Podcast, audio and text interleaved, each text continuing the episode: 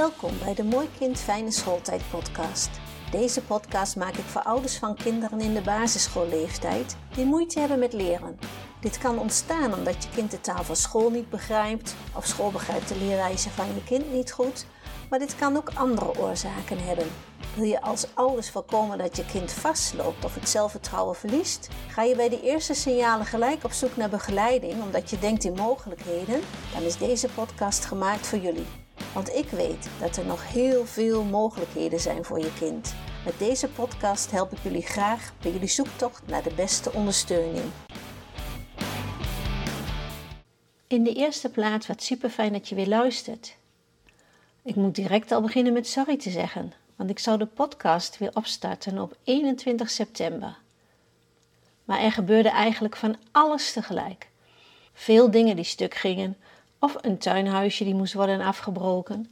We hebben namelijk een tuinhuisje afgebroken, die uiteraard ergens anders in de tuin stond. En het is de bedoeling dat daar mijn praktijk in komt, hier bij ons thuis.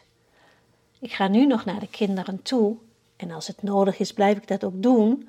Maar een plekje waar gewoon alles ligt, alle spullen van eigen leerweg bij elkaar. En daar ook kinderen en ouders of andere geïnteresseerden kunnen ontvangen, voelt erg bijzonder.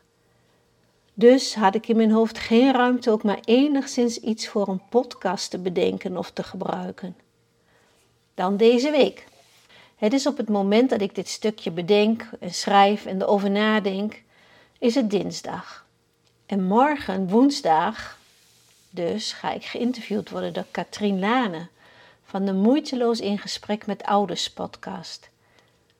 Ik weet niet of ik hiervoor geschikt ben en of ik pas in haar podcast, maar goed, ze heeft het me gevraagd en ze houdt ook enorm veel van eigenwijze mensen. En daar voel ik me wel een van. We hadden direct een klik met elkaar, terwijl we elkaar nog niet één keer gesproken hebben. Geweldig, zo kan het dus gaan. Gewoon omdat wat ze schreef op social media. Ik dacht gelijk, wat fijn, een gelijkgestemde. En ik reageerde op haar berichtje en zo kan het dus gaan dat je gevraagd wordt voor een podcast. Ik heb al veel van haar podcast beluisterd. Het is zeker de moeite waard. Zij heeft elke twee weken een interview en dat doet ze naar mijn idee erg goed. Inmiddels is het interview geweest en ik vond het reuze spannend. Volgens mij, tenminste ik hoop het, heb ik niet al te veel gekke dingen gezegd. En hoop ik dat ik mensen kan inspireren om op meerdere manieren naar leer en gedrag te kijken. Of als dit nog niet aan de orde is, stel dat je net een baby hebt. Dan is het zeker goed om te weten wat de reflexen voor invloed hebben op bijvoorbeeld kruipen. Waarom doet het ene kind dit wel en het andere niet? Ik stond daar als moeder ook niet bij stil, omdat ik dit allemaal niet wist. Maar nu weet ik wel waarom een kind niet gaat kruipen en dat het belang van kruipen best groot is. Ik weet nu wat je kan doen als het kruipen nog niet lukt. Vaak denk je, ach, als de kleine maar vooruitkomt. Maar er zit meer achter dan alleen het vooruitkomen. Ik kreeg trouwens van het interview wel inspiratie om mijn eigen podcast ook wat te gaan veranderen. Dus daar ga ik ook mee aan de slag. En hierboven noemde ik het al even, het belang van gelijkgestemden. Wat doet dit met je? En hoe belangrijk is dit voor ons en voor kinderen? Even een voorbeeld. Stel, je zit in een ruimte met meerdere mensen en iemand heeft zijn standpunt genoemd. Je denkt over dit standpunt na en komt er gauw tot de conclusie dat jij er anders over denkt. Of dat jij er andere gevoelens bij hebt. Maar nou komt het. Iedereen is het eens met deze stelling of dit standpunt. Oei, wat doe je dan? Misschien denk je, ach, nou ja, laat maar, het doet er niet zoveel toe. Maar als je elke dag met deze mensen zou werken en het beïnvloedt bijvoorbeeld de manier van hoe je moet gaan werken, of om moet gaan met een ander, of om moet gaan met kinderen, en dat staat je erg tegen, dan zal je toch je mond open doen, denk ik. En daar is best moed voor nodig. Om tegen bijvoorbeeld vijf mensen te zeggen dat jij er anders in staat en anders over denkt. Vooral als je het niet kan onderbouwen, maar je gevoel zegt: dit past niet bij mij. Nou even de link naar kinderen in de school. Ze krijgen elke dag les en het ene vak ligt je gewoon meer dan het andere. Dat is nog te volgen. Maar nou ziet een kind dat hij maar ploetert en dat hij zijn best doet, maar het lukt niet. De antwoorden zijn meestal fout en de rest van de klas geeft en krijgt wel de goede antwoorden. Hé, hoe voelt dat voor zo'n kind? Hoe voelt dit nou voor kinderen, waarbij het leren niet op de wijze lukt zoals het aangeboden wordt? Ik denk dat ze zich gespannen gaan voelen. En of dat ze gaan twijfelen aan zichzelf. En zo zijn er nog meer dingen die in werking kunnen treden na elke dag ervaren dat iets jou niet lukt. De kinderen waarbij het wel lukt, hebben misschien niet in de gaten wat er aan de hand is, maar merken wel of horen dat het met deze ene leerling niet lukt. Wat gebeurt er dan? Denk misschien maar even terug aan de situatie met jezelf.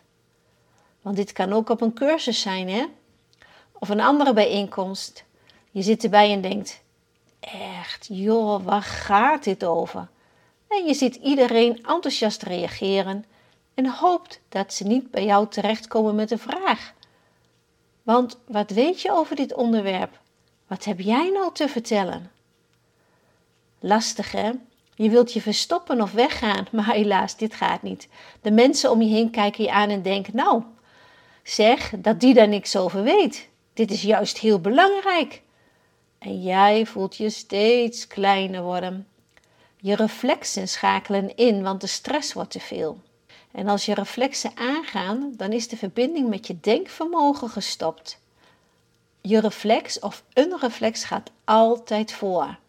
En dit is ook goed om te overleven, want als je valt is het toch handig dat je direct je handen uitsteekt. Maar in sommige situaties zou je willen dat het iets anders in zijn werk ging. Ik werk op dit moment bij een gevlucht gezin en de moeder vertelde me dat ze bij het horen van een vliegtuig zich nog altijd angstig voelt. Nu weet ze dat het hier veilig is, maar de eerste keer dat ze hier een vliegtuig hoorde, is ze gewoon bij wildvreemde mensen naar binnen gerend. Dit was haar eerste reflex: vluchten. Zo gaat het ook in zijn werk bij kinderen. Het willen vluchten uit de situatie of ze bevriezen. En er zijn ook die gelijk in de vechthouding staan. Sommigen krijgen een blackout. Er komt niks meer uit. Terwijl jullie het er in de klas al zo vaak over hebben gehad en je hebt het al zo vaak uitgelegd. Het blijft niet hangen. Kinderen zijn vaak minder geremd nog dan wij, dus zij begrijpen niet wat hen overkomt en ze willen vluchten, bevriezen of vechten.